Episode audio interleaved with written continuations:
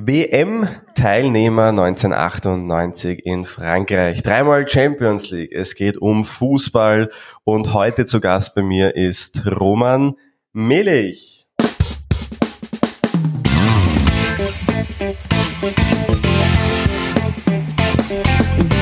Der Zukunftsbildner Podcast. Persönlichkeitsentwicklung, NLP und angewandte Psychologie.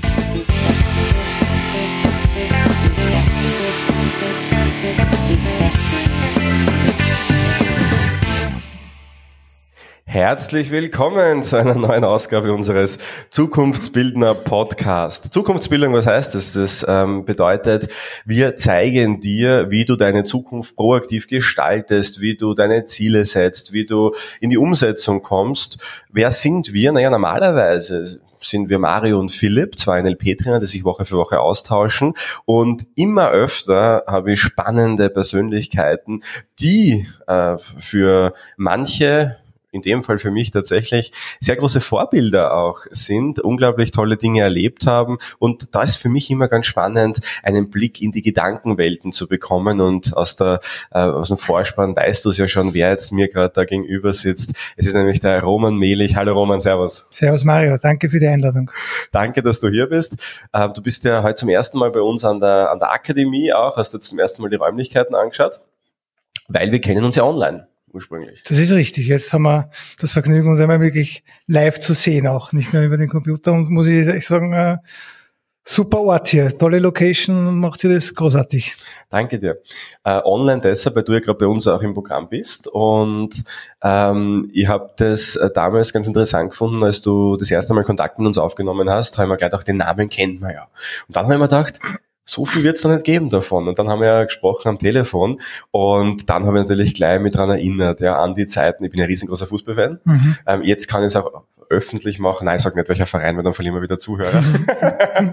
Sehr heikles Thema. Sehr heikles Sehr Thema, heikles ja. Thema. Das spaltet ja. Ja, ja, Aber was wir, was wir alle wissen ist, ähm, natürlich äh, als Fußballfan und die Nationalmannschaft kommst nicht drum herum. Also war ich unzählige Male im Stadion, ich mich erinnern, auch damals. Und natürlich auch Clubfußball. Und ähm, du hast ja unglaubliche Karriere hingelegt auch. Aber, äh, ich meine, gesagt habe ich es eh schon kurz, ja, WM 98, Champions League, das ist etwas, was nicht jeder erleben darf, ja, in Österreich schon gar nicht. Ähm, magst du vielleicht ein bisschen so unseren Einblick geben in deine Karriere? Wie hat's begonnen? Mhm. Wann hast du dich entschieden dafür, vielleicht sogar Profi zu werden? Wie war das damals? Auch? Also den Traum, Fußballprofi zu, zu haben, den hatte ich dann schon also im, im Volksschulalter quasi. Es hat relativ schnell begonnen. Meine Eltern haben das damals auch immer unterstützt. Ich habe damals bei einem kleinen Club im 22. Bezirk begonnen, die es mittlerweile leider nicht mehr gibt in der Ort.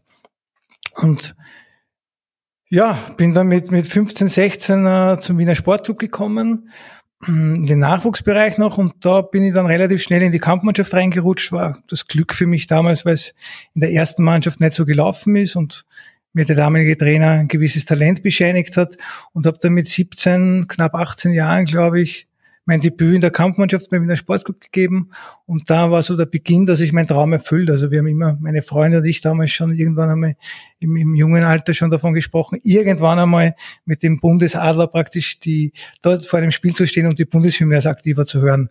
Und das hat sich dann so entwickelt, dass ich dann über den Sportclub, über Innsbruck zu Sturm Graz gekommen bin, über Sturm Graz zur Nationalmannschaft und so, somit eine ganz erfolgreiche Karriere hinter mir habe. Das definitiv, ja.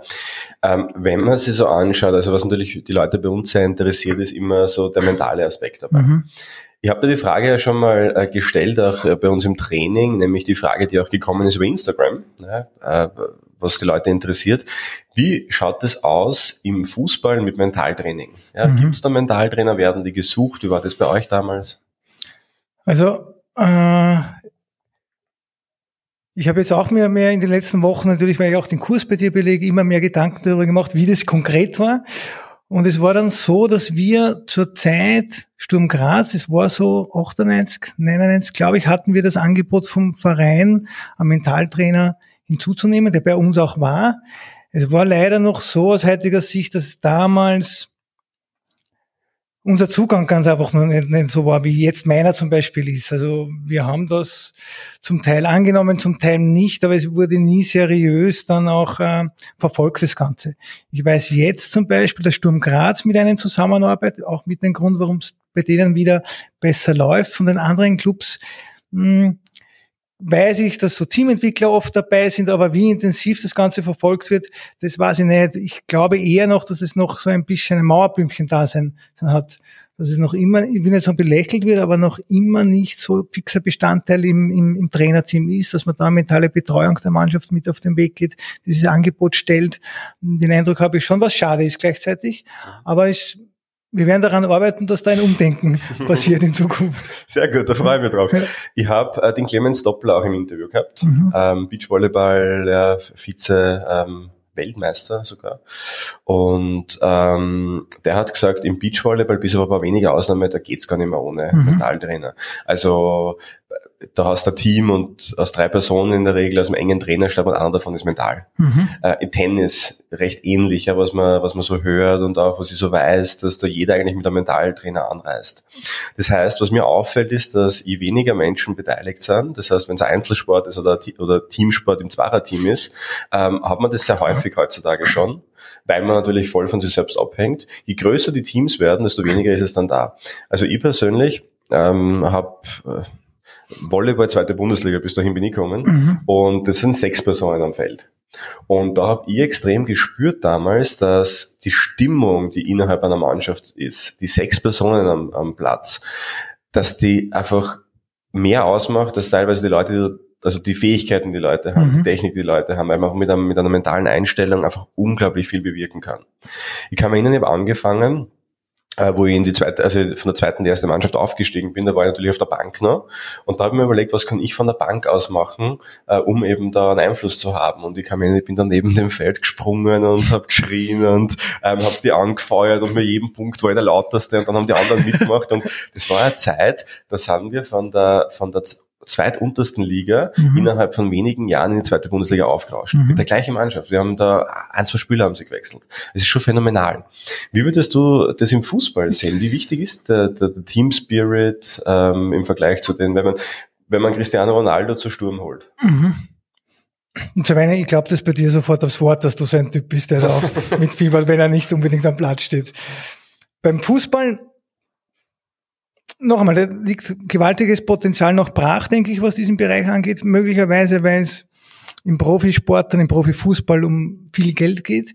Möglicherweise, dass ein Team, im Fußball habe ich das erlebt, zwar oft ein großes Überziel praktisch zusammen ver, äh, verfolgt, wie auch immer das dann aussieht, kann nicht Abstieg sein, kann die Meisterschaft sein, kann der Bewerb, äh, der internationale Bewerb sein und innerhalb des Teams aber sehr wohl auch oft ein Konkurrenzdenken herrscht natürlich. Mhm. Weil natürlich eine Fußballmannschaft besteht oft aus 20, 25 mehr oder weniger jungen Menschen, die alle in den Kader rein wollen am, am, am Wochenende, beziehungsweise alle unter die ersten elf kommen wollen. Und, und das ist, glaube ich, oft sehr, sehr schwer zu handeln. Und gerade deswegen glaube ich auch, dass es enorm wichtig wäre mittlerweile, dass da ein, ein, äh, ein drastisches Umdenken einsetzt und, und, und mehr gezielt auf so Teamentwicklung oder Mentalbetreuung gesetzt wird, eben um diese Mechanismen dann irgendwie zu kontrollieren und, und, und die Kräfte zu bündeln in Richtung gemeinsame Zielsetzung. Ist es, wenn du sagst, die Mannschaften, die erfolgreich sind, auch als ihr damals mit Sturm ähm, in die Champions League gekommen seid, seid ihr sogar in die zweite Runde damals äh, aufgestiegen, das ist ja auch eigentlich was, was dem wenigsten mhm. Äh, gelingt. Ähm, auch WM 1998, das, das war, das waren so Zeiten, da wo man gespürt hat, da passiert irgendwas. Es war ganz interessant. Also ich war damals nur ein Kind und äh, auch im Stadion, da sind die Leute, da kommen mehr Leute ins Stadion, da, da ist irgendwie ein Spirit mhm. gemeinsamer. Spürt man den in der Mannschaft auch? Wie spürt man den? Oder ist man da in einer ganz anderen Welt? Also auf Clubebene bei Sturm Graz war es damals bei uns sicher so, dass, dass wir waren jetzt nicht elf Freunde, dieses Sprichwort gibt es elf Freunde, müsste sein, mhm. aber wir waren schon eine große äh, Klick, die sie ja privat sehr gut verstanden hat. Und es gab wenig es gab natürlich auch ab und zu so Komplikationen im Team, aber wir waren, das kann man schon sagen, wirklich befreundet auch dann. Das, das, und das hat schon was natürlich. Das ist natürlich heutzutage, wenn ich jetzt mir ja bis Salzburg anschaue, dann vermute ich, dass es dort aus sprachlichen Barrieren schon ein bisschen schwieriger ist. Mhm. Also es ist nicht zwingend Voraussetzung, dass man, dass man sich privat auch super versteht, um dann als Team Erfolg zu haben. Aber es ist sicher kein Nachteil. Fördern tut es ganz sicher, wenn ich das hinkriege, dass eine homogene Gruppe da an einem Ziel arbeitet. Da bin ich wirklich überzeugt davon. Aber ob es Grundvoraussetzung ist, das, da bin ich mir noch nicht ganz sicher. Mhm. Was waren so die schönsten Momente äh, von den Highlights deiner sportlichen Aktivkarriere? Ne? Du hast nachher auch als Trainer noch, noch Highlights gehabt. Was waren da die, die schönsten Momente, an die du heute noch zurückerinnerst? Ja, da gibt's mehrere. Der erste Meistertitel mit Sturm Graz war was ganz was Besonderes, wie wir da da waren wirklich fast 100.000, glaube ich, Steirer dann auf der Straße, wie wir durch die Herrengassen mit den offenen Cabrios gefahren sind und die Leute aus den Fenstern Konfetti-Regen auf uns niederprasseln hat lassen und am Hauptplatz dann vor dem Rathaus äh, da den Teller präsentiert haben für unsere Fans. Das war etwas, was man nie vergisst. Natürlich auch die Qualifikation und dann die Spiele bei der Weltmeisterschaft, die du angesprochen hast, auch für einen Fußballer etwas ganz was Besonderes, einmal bei der WM dabei sein zu dürfen und natürlich dann auch äh, die Auftritte in der Champions League, ganz klar. Äh, aber auch, ich habe noch immer, ich habe vorher über Freundschaft gesprochen, es gibt noch immer Spieler, mit denen ich regelmäßig in Kontakt bin, auch das Zwischenmenschliche natürlich, das ist auch im, im Nachhinein gesehen ein großer Gewinn für mein Leben gewesen und noch immer. Schön. Ähm, Gibt es irgendwie so ein, jetzt wo du in dieses Mentalthema ja reintauchst und Strategien kennst und äh, auch so ein bisschen in dieses Denken, mhm. auch das reflektierst, ja, wie denken Menschen überhaupt, ja, und was braucht's, ja. Weil für uns ist eine riesen, äh, riesengroße Frage, was macht Erfolg aus? Mhm. Und was braucht's, um erfolgreich zu sein? Äh, hast du da irgendwie schon Strategien erkannt, wo man sagt, denke so, dann wird es eher was werden? Ja, was, was für mich ganz ein, ein typisches Beispiel ist für meine Karriere, ist dieses, ist das Visualisieren von Zielen. Und das habe ich, das war mir damals gar nicht bewusst, aber ich habe das regelmäßig gemacht, so praktisch mein Unterbewusstsein äh, gefüttert. Und zwar jedes Mal vor, vor Spielen äh, oder am Tag, am Abend davor, vor dem Schlafen gehen, ganz einfach vor dem Einschlafen sind mir schon Szenen durch den Kopf gegangen, wie ich gewisse Spielszenen lösen werde, wie wir uns nachher freuen, wenn wir erfolgreich sind. Und es ist mir jetzt erst im, im Rahmen der Ausbildung bei dir äh, in den Sinn gekommen, dass ich das eigentlich unbewusst schon damals angewandt habe. Und, und das, das habe ich eigentlich mein ganzes Leben dann auch beibehalten. Dieses Visualisieren von, von Zielen, so durchspielen, was kann alles passieren, wie löse ich äh, Konflikte im Positiven auf dem Fußballfeld und, und, und. Wie groß waren die Ziele, die du visualisiert hast? Die waren jetzt Gut, wenn man, habe ich eh schon eingangs erwähnt, die erste große Visualisierung ist eigentlich schon mit sieben, acht Jahren passiert, mhm. nämlich diese Visualisierung, ich möchte irgendwann einmal das Trikot der österreichischen Nationalmannschaft anhaben und als aktiv auf dem Fußballplatz mhm. stehen und die Bundeshymne mitsingen. Ne? Mhm. Hat sie schon eigentlich begonnen, das war schon eine ziemlich große. Das heißt, du warst einer von denen, die wirklich mitgesungen haben? ich habe mitgesungen, zwar falsch, aber doch. ja, Genau, ich war, ich, war rauszuhören, ich war rauszuhören. Das war eine Grundvoraussetzung für Fußballer, glaube ich, dass man die Hymne nicht richtig sieht. ja, ja. Du hast schon gewonnen gehabt, dass du den Text kanntest. Mhm. Das heißt visualisieren. Ähm, vielleicht für alle, die dazuhören, weil das, das wirkt immer oft so, so als großes Ding, aber Visualisierungen werden ja eh äh, in unterschiedlichen Bereichen mittlerweile eingesetzt, im Management, wo man sich Meetings vorstellt. Und das Thema wird tatsächlich oft unterschätzt weil es ja auch einen neurologischen Hintergrund hat. Äh, man glaubt immer, naja, ich stelle mir das halt vor, aber das ist ja nicht real. Und genau das ist auch die Krux an der Sache, weil natürlich ist es real, weil unser Hirn kann nicht unterscheiden zwischen, ist es wirklich passiert oder denkt, oder stelle mir das nur vor, weil es gibt viele Menschen, die haben ganz interessante Gedanken, glauben, dass das total richtig und, und wahr ist, ja, und in Wahrheit denkst du von außen, denk mal drüber nach, ja, mhm. dann wirst du sehen, man kann es auch anders sehen. Mhm. Das heißt, die Realität entsteht immer in uns drinnen. Und in dem Moment, wo wir uns Dinge visualisieren und die konkret machen und uns das vorstellen, programmieren wir unser Hirn im Prinzip schon darauf, auch die Entscheidungen zu treffen, die da hinführen werden. Mhm. Und das ist die, die Macht dabei. Und natürlich, wenn man das unbewusst macht, dann ist es halt höchstwahrscheinlich ja einfach so, ich stelle mir das Bild vor.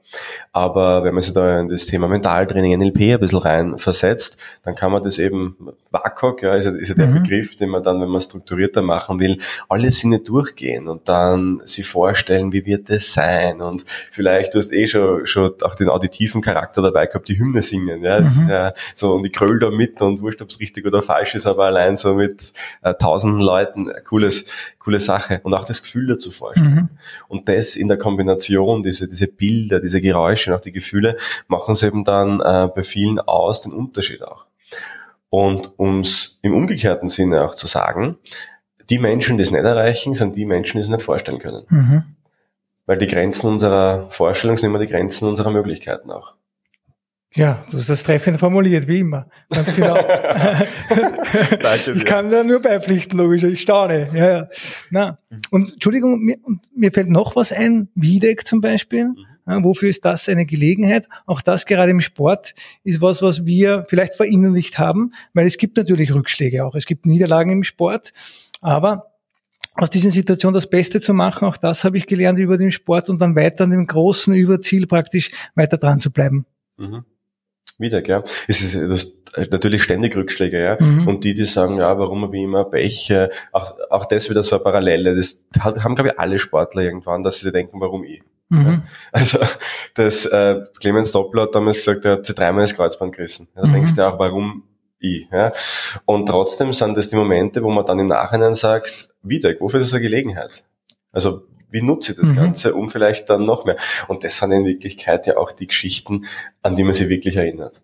Weil, ich meine, Hermann Mayer wäre nicht so berühmt geworden, wäre hätte nicht vorher den, den, den Sturz gehabt, wo jeder gedacht hat, pff, der steht nicht mehr auf. Zum Beispiel, genau. Ja. Ja. Was waren deine Rückschläge?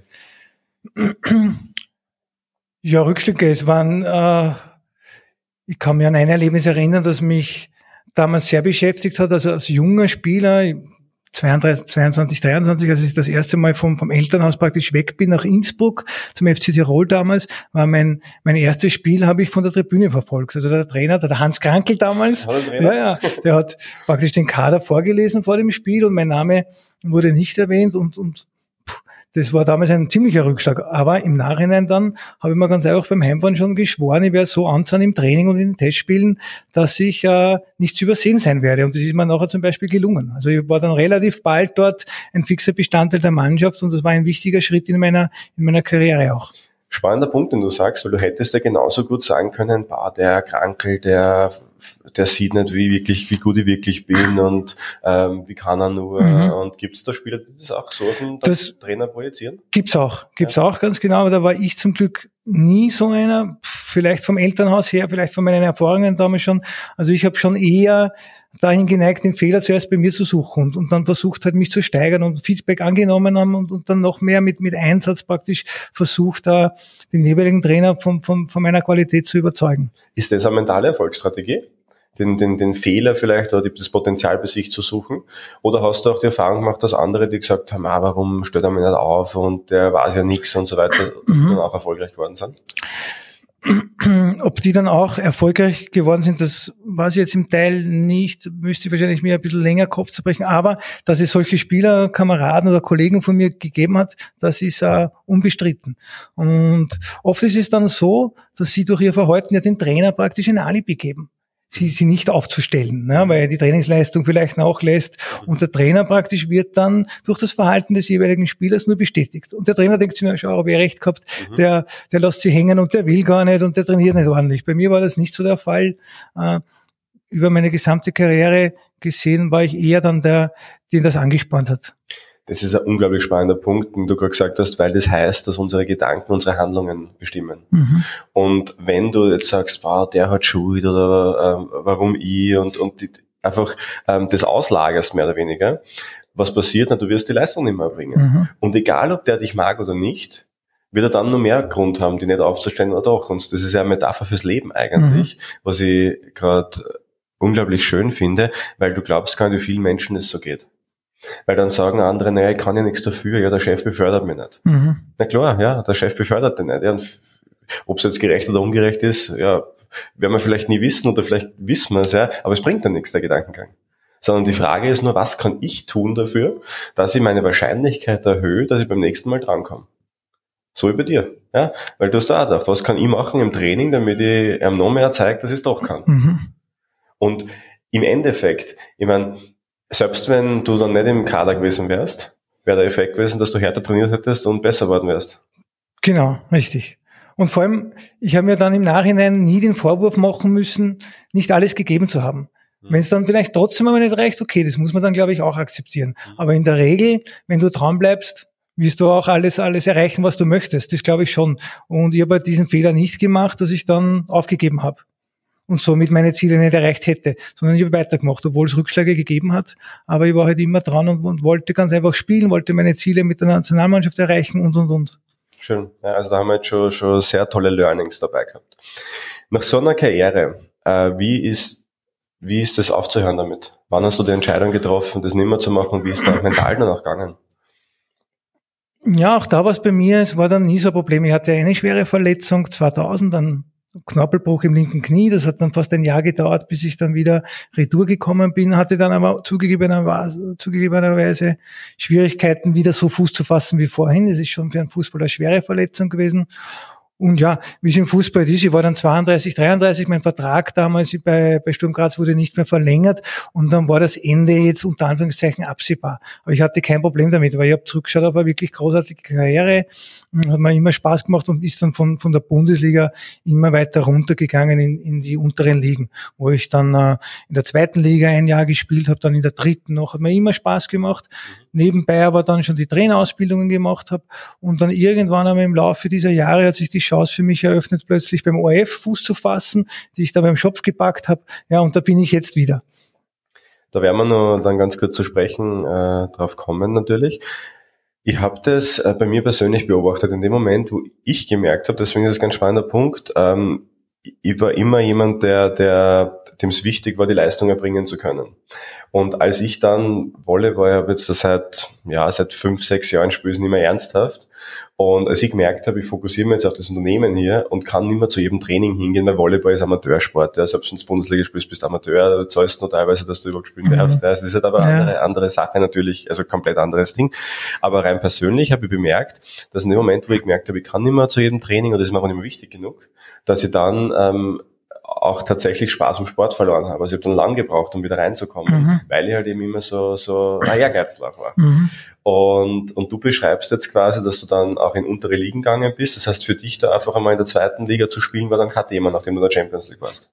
Nein, gar nicht. Weil es war zu dem Zeitpunkt ja auch noch mein, mein Job. Ich war dann auch noch Profi in der zweiten Liga. Mhm. Natürlich hast du dann immer so viel verdient jetzt wie in der, in der höchsten Spielklasse oder wenn du in der Champions League spielst. Aber es war auch noch ein Beruf. Noch dazu noch immer etwas, was mir damals noch wahnsinnig viel Spaß gemacht hat. Von daher war es für mich überhaupt kein Thema, da einen Schritt zurückzugehen und, und auch da noch seine, seine seiner Leidenschaft nachzugehen und dann auch noch bezahlt zu bekommen. Mhm, schön. Und du hast ja schon gewusst damals, dass es in Richtung Trainer gehen wird. Weil du hast Trainerausbildung gemacht und ja, ich habe die genau. Es war es war damals witzigerweise es war nicht so in mir manifestiert dieses Ziel zu erreichen Trainer zu werden. Das ist dann erst während der Ausbildung gekommen, um ehrlich zu sein. Und habe ich dann erst, weil die Trainer die erste Trainerausbildung habe ich begonnen, das muss gewesen sein 2005, 2006 mhm. und Trainer geworden in dem Sinn. In der bin ich dann ja erst im bezahlten Fußball vor vor drei Jahren einmal. Also es hat schon eine lange Zeit gedauert. Ich war dann zwar Trainer schon im Nachwuchsbereich und in Akademien in der einen oder anderen oder Co-Trainer bei Regionalligamannschaften oder Cheftrainer bei Regionalligamannschaften, aber diesen Wunsch damals, das hat sich erst dann entwickelt, um ehrlich zu sein. Ich war nie so verbissen beim Trainer. Das ist auch, ich bin jetzt kein Trainer mehr. Mhm. Also ich habe die Trainerkarriere praktisch auch an den Nagel gehängt. Auch das ist etwas, äh, wo ich so Parallelen ziehe, was ich jetzt auch bei euch gelernt habe. Ich habe dieses, dieses Ziel, Trainer zu werden, das habe ich nie so fix vor Augen gehabt, wie, wie Fußballer zu werden. Spannend, ja. Und das ist wahrscheinlich auch ein Grund, warum ich jetzt nach drei Jahren, zwei Jahren zweithöchste Spielklasse, ein Jahr bei Sturm Graz höchste Spielklasse, für mich dann entschieden habe, dass ich das ad acta lege. Interessant. Ja, weil es gibt ja manche, die, die erst als Trainer so richtig bekannt werden. Ne? Also so die als Fußballer eigentlich nicht mhm. so wirklich ähm, so top waren, aber als Trainer halt dann doch äh, spannende Persönlichkeiten, die haben wahrscheinlich dann andere Ziele sich gesetzt. Ja? Ich, und haben genau. visualisiert und haben gesagt, das ist meins. Genau, genau. Und mir hat beim Trainerjob, glaube ich jetzt, diese Beharrlichkeit und dieses wirklich da dran zu bleiben, das hat mir, hat mir da gefehlt, was ich als Spieler hatte. Aber als Trainer, glaube ich, habe ich das nicht, diese, diese Fokussierung auf den Trainerjob, das, das habe ich nicht mitgebracht. Und es ist aber gut so, wie es ist. Ich mhm. bin wirklich sehr glücklich, dass das ein Kapitel meines Lebens ist, das ich abgeschlossen, abgeschlossen habe. Eine Sache, die ich immer wieder in den Seminaren auch predige, ist, dein Umfeld bestimmt deine, deine Ergebnisse mit. Mhm. Ähm, deswegen ist es ja klar, dass jeder natürlich zu einer guten Mannschaft will, ja, aber das gute Kameraden. Was mir aber auch interessieren würde, ist, als Fußballer, dann auch als Trainer hast du mir ja erzählt, du hast ja nicht unbedingt alle drei Kilometer einen Verein, sondern da hast du mitunter auch Umzüge, vielleicht manch mhm. anderes Land, wo sie hinreisen müssen oder leben müssen sogar. Wie ist es dir damit ergangen, ganz woanders zu leben? Wie funktioniert das mit Familie und Freunden? Mhm. Äh, weil viele haben halt eben Angst, wenn eine große Entscheidung ansteht, ich kann mich nicht lösen von zu Hause. Das ist ein Problem, was auch viele haben. Ja, was ich durchaus nachvollziehen kann. Ich habe es eh heute schon erwähnt. Also meine erste Station außerhalb Wiens war in Tirol damals. Das ist für einen jungen Menschen doch ein, ein großer Sprung gewesen. Das erste Mal vom, vom, von den Eltern weg, sich selbst um den Haushalt kümmern und dann erfahren, dass man im ersten Spiel nur auf der Tribüne sitzt. Also das war damals ein harter Schlag. Aber im Nachhinein möchte ich diese Zeit nicht missen, weil, du, weil ich durch den, durch den Sport ganz einfach die Gelegenheit gehabt habe, äh, Innsbruck kennenzulernen, Tirol kennenzulernen. Ich acht oder neun Jahre in Graz verbracht, da habe ich auch viele Freundschaften dann geschlossen, logischerweise. Äh, das war eine tolle Zeit. Ich habe als Trainer die Möglichkeit gehabt, jetzt ein halbes, dreiviertel Jahr in Lustenau zu leben, in Vorarlberg, was ja überhaupt das weiteste weg ist. Ich komme aus dem Osten Wiens. Dann immer Österreich. Ja. Nein, es ist noch Österreich. Ich kann es, auch wenn es sich nicht so anhört. Kannst du es bestätigen? Ja, ich kann es bestätigen, was eine tolle Erfahrung ist. Also das, das möchte ich nicht missen. Das ist, das ist wirklich großartig. Aber ja, jetzt natürlich mit den sozialen Medien, mit, mit, mit, mit Skype und so, mit den Handys ist es leichter, mit den alten Freunden auch Kontakt zu halten, würde ich sagen. Äh, das erste Mal, als ich Wien verlassen habe, Richtung Tirol oder dann Richtung Graz, da habe ich mit, mit, mit, mit den wenigsten Freunden aus Wien, die ich als, als, als Teenager hatte, noch, noch Kontakt dann gehabt. Also es sind zwei, drei übergeblieben und dann haben sich ganz einfach neue Freundschaften entwickelt. Okay, also du sagst, lösen macht ab und zu Sinn, weil dadurch wieder, gell, was man schon gehabt. Ja. Äh, Im Nachhinein möchte man es nicht missen, obwohl es am Anfang mal vielleicht noch schwer ist und mit Rückschlägen verbunden auf, ist. Auf jeden Fall, genau. Umso älter ich geworden bin, umso mehr habe ich das genossen, halt ganz einfach für meinen Horizont was zu machen und neue Leute kennenzulernen, mhm. neue Bundesländer kennenzulernen. Äh, der Schritt ins Ausland ist mir versagt geblieben, aber noch einmal, das war insgesamt großartige Erfahrungen, wenn du dann plötzlich in, in, in Madrid spielst und Madrid ein bisschen kennenlernst, unter Anführungszeichen, oder mit der, Welt, mit der Nationalmannschaft in Frankreich bei der Weltmeisterschaft stationiert bist, das sind schon tolle Sachen. Mhm, na klar. Äh, jetzt hast du, bevor wir die Aufzeichnung gestartet haben, hast du mir gesagt, du hast, wie du von Lusten jetzt zurückgekommen bist, hast du jetzt äh, dein Leben auch umgekrempelt, hast äh, eine Veränderung da auch äh, gemacht. Einerseits, was war der Grund, warum das überhaupt notwendig war in Lustenau mhm. und wie hast du es gemacht und was ist passiert? Naja, es war, es war so, die ersten Wochen, als ich mich entschlossen habe, da von Lustenau nach Wien zurückzugehen und meinen Trainerjob dort praktisch einvernehmlich aufzulösen, war es dann schon so die ersten Wochen, dass ich unbedingt, ja vielleicht mir selbst, ich hatte das Gefühl, mir, ich bin mir noch was schuldig, ich will dann doch noch Trainer sein. Aber wie es halt ist, Angebot und Nachfrage, es war dann nicht, es waren nicht die großen Angebote dabei, die mich dann so wahnsinnig interessiert hätten. Und je länger ich weg war von dem Fußball, habe ich mir gedacht, du, eigentlich geht es uns richtig gut mit meiner Frau zusammengesessen. Ich glaube, ich brauche das nicht. Ich möchte ganz was anderes wieder machen. Ich möchte wieder schauen, dass ich Experte beim, beim ORF, weil der Kontakt, der Kontakt ist nie abgerissen werde. Ich möchte was für, für mich machen. Ich möchte Ausbildungen machen. Das ist auch mit der Grund, warum wir uns beide jetzt kennen. Und äh, ja, ich habe wieder begonnen, mehr Sport zu machen. Ich habe tolle Gesundheitswerte. Mein Arzt war sehr froh. Ich habe tolle Blutwerte. Ich mache regelmäßig Sport, viel Sport wieder. Ich habe meine Ernährung umgestellt. Wie gesagt, ich mache was für, mein, für meinen Kopf mit den mit dem NLP-Ausbildungen bei dir. Ah, ich fange jetzt kommendes Wochenende wieder als Experte beziehungsweise Co-Kommentator beim ORF an. Ich habe mir wieder Ziele gesteckt, die ich erreichen will. Also es, ist, es läuft wirklich hervorragend und es geht mir richtig gut dabei man vernachlässigt oft so manche Facetten, gell, kriegt das gar nicht mit, so körperlich ist ja der Klassiker. Man, man tigert sich in einen Beruf rein vielleicht, gell, dann ist die Ernährung nicht so wichtig und irgendwann steht man da und denkt, man, eigentlich fühle ich mich gar nicht gut. Ja, bei mir war es auf jeden Fall, das war ja mein ganzes Leben auch ein wichtiger Punkt bei mir, aber in den letzten Jahren habe ich es so ein bisschen schleifen lassen, würde ich sagen. Und ja, habe jetzt wieder mehr Zeit gefunden, Corona sei Dank auch, auch das ist so ein Beispiel. Mhm. Das hat mir dabei auch geholfen, um ehrlich zu sein, wieder die Zeit zu finden, ja, wirklich am, am Indoor-Bike länger zu sitzen, Skitouren zu gehen und, und, und mehr für meinen Körper zu machen. Da unterstützt mich meine Umwelt auch, meine Frau, die, die mich mit dem gesunden Essen dann auch versorgt. Und ja, wie gesagt, es geht mir im Moment richtig super. Richtig super. Also ich bin guter Dinge. Ich habe so das Gefühl, es geht alles auf, was ich, was ich angreife im Moment. Es, mir macht es richtig Spaß, da zu sein. Schön, das ist, äh, das ist äh, richtig cool. Und das ist ja auch, äh, du hast wieder Corona angesprochen, eine Wiedersituation gewesen, gell? Ja. Einfach es zu nutzen äh, Mhm. und zu schauen, was mache ich draus. Ja, Also, genau. Und das ist wirklich etwas, was ich jetzt auch äh, gelernt habe in den letzten Monaten und Wochen, dass das, das hat wirklich was. Also versuchen das Beste aus der jeweiligen Situation zu machen, das hat was. Nicht lang hadern und dann auch Entscheidungen treffen und, und Veränderungen herbeizuführen. Ich war schon einer, der sich in den letzten Jahren oft gedacht, na, soll ich das machen oder, oder nicht? Und, und dann vergehen Wochen, Monate oft und jetzt bin ich wirklich so nah, pfeif drauf, mach einmal. Mhm. Ja. Schön.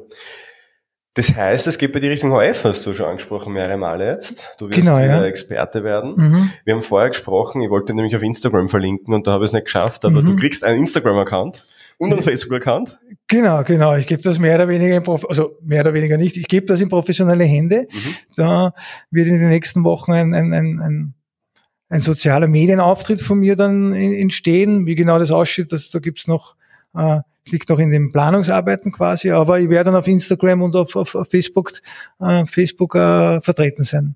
Sehr schön. Das heißt, da bitte alle Folgen, ja, Roman Melich, ja, ohne irgendwelche Beinamen, die gibt's ja mittlerweile auf Instagram. und ähm, im ORF wirst du jetzt da öfter zu sehen sein. Ähm, ich glaube, sogar diesen Freitag, Samstag, Sonntag geht schon wieder los, hast du gesagt, gell? Auf unterschiedlichen Genau, morgen, morgen geht's dann praktisch los, Freitag, Samstag, Sonntag, ja, und dann äh, nimmt das so seinen Lauf. Wir haben jetzt so ziemlich alle Fragen, äh, die auch mir auf Instagram gestellt worden sind, die ich dir stellen soll, durch, außer eine, ist keine Frage, sondern mehr Aufforderung. Ja. Äh, und zwar, da ist äh, da hat er geschrieben, ja, ähm, hoffentlich, ja, end, end, na, endlich wieder der Roman im Fernsehen, ja, weil ähm, ja, ich, ich habe ihn eh schon vermisst, weil jetzt dann mit, mit dem Helge Bayer und, und mit dem Harry Bohaska und so, ja, also, äh, und dann war die Frage eben, ob einer von denen geht, ja. Mhm. Und ich glaube, da können wir jetzt äh, so, dürfen wir das sagen? Das dürfen wir ruhig sagen, Dürfen ja. wir sagen, ja. Ich glaube, du hast gesagt, es muss keiner gehen, oder? Nein, nein, nein, es muss keiner gehen. Es muss keiner gehen. Also du ersetzt niemanden, du, du Nein, nein, nein, ich komme als Ergänzung dazu, genau, ich bereichere. Nein. Nein. Gerade da, das sind beide, mit dem Herd Boraska, mit dem kenne ich, habe ich lange schon zusammengearbeitet, ist ein super Typ. Und Helge Bayer auch äh, ein ganz ein netter Kerl. Äh, Also ich freue mich dann schon auf die, auf die Zusammenarbeit mit den beiden wieder. Aber von unserer Seite jedenfalls ähm, hast offensichtlich sehr viel Unterstützung, dass wir die endlich wieder im ORF sehen dürfen. Also Das freut mich. Das freut mich zum Glück. da werden wir, da Ja. werden wir dann lauter nette Kommentare dann da Ja. lassen und dich anfeuern ja, bei deiner ersten Sendung. Das wäre cool, ja. Super. Sehr schön. Wenn ich es jetzt mal zusammenfassen darf, so die mentalen Erfolgsstrategien, ich versuche die immer so während dem Gespräch auszuarbeiten und zu hören. Das ist, was mir am meisten Spaß macht. Ich lese Mhm. total gern Biografien und wie gesagt auch durch diese Gespräche unglaublich spannend. Die erste Sache für alle, die da jetzt dazu gehört haben, war visualisieren. Setz dir Ziele, visualisierst dir mit allen Mhm. Sinnen, machst dir groß und dann erhöhst du einfach die Chance, es zu erreichen. Die zweite Sache, die du gesagt hast, war Wiedeck. Das heißt, wofür ist das eine Gelegenheit? Wie kann ich es nutzen? Das, was mir passiert, ja, egal ob es Verletzung ist, Corona ist, Umstände sind, ja, ähm, die man halt vielleicht nicht beeinflussen kann. Und damit zusammenhängend war auch eine wunderschöne Sache. Such die die Verantwortung immer bei dir, auch wenn du von außen mal nicht aufgestellt wirst, auch wenn du mal Mhm. nicht aufs Feld darfst, dann liegt es immer nur an dir, einfach noch bessere Leistungen zu erbringen. Und ähm, ja, und nimm die in die Eigenverantwortung und dann wirst du auch wachsen. Und das Schlimmste, was passieren kann, ist, dass du besser bist als vorher. Und ich glaube, da gibt's auch Schlimmeres. Also das waren eigentlich die schönsten, die schönsten Aussagen überhaupt. Und das ist eigentlich das, worum es im NLP auch geht. Mhm. Also genau, Ja. genau diese Dinge. Und das zeigt ja auch, dass du das schon verinnerlicht hast, aber weit bevor du da zum ersten Mal Naja. gehört hast. Aber ich finde es super, wie du das dann runterbrichst. Du hörst zu und magst dann das, so, so die Parallelen dazu zu deiner Ausbildung auch. Das ist Hut ab, muss ich sagen. Danke, Ja, danke für das. Kompliment. ist ein Wahnsinn eigentlich, ja. Ähm, Gibt es irgendwas, was dir noch am Herzen liegt, was du noch gern unseren Zusehern, Zuseherinnen, Hörerinnen sagen möchtest? Ach. Na, verfolgt weiter den, den, die Podcasts, äh, bleibt ressourcenvoll äh, und, und ich glaube wirklich, dass es in uns liegt, in, in jeden Einzelnen die Ziele, die er sich setzt, dann auch zu erreichen. Und das glaube ich wirklich, bin ich festen, felsenfest überzeugt, nicht unterkriegen lassen und, und dranbleiben. Das wünsche ich mir, äh, Mario, dir und deinem Team und, und euch, liebe Zuhörer. Danke dir vielmals. In diesem Sinne bedanke ich mich, Roman, dass du da warst. Ich sage vielen Dank für die Einladung. Und sollte dir der Podcast gefallen haben oder generell das Format gefallen äh, oder Feedback haben oder vielleicht noch eine Frage haben, dann schick uns die gerne an info at mynlp.at, worüber wir uns unglaublich freuen, ist ähm, eine Bewertung. Und zwar gibt's auf iTunes die Möglichkeit, uns fünf Sterne zu geben, ein paar nette Zeilen dazu zu schreiben. Kannst gerne auch reinschreiben, wie sympathisch der Roman ist. also wie toll die Folge ist, unbedingt nachhören. Ja. Ähm, auf Spotify kannst du uns einen Daumen nach oben hinterlassen. Und wir hören uns nächste Woche wieder bei unserem Zukunftsbildner Podcast. Baba, ciao. Ciao, tschüss.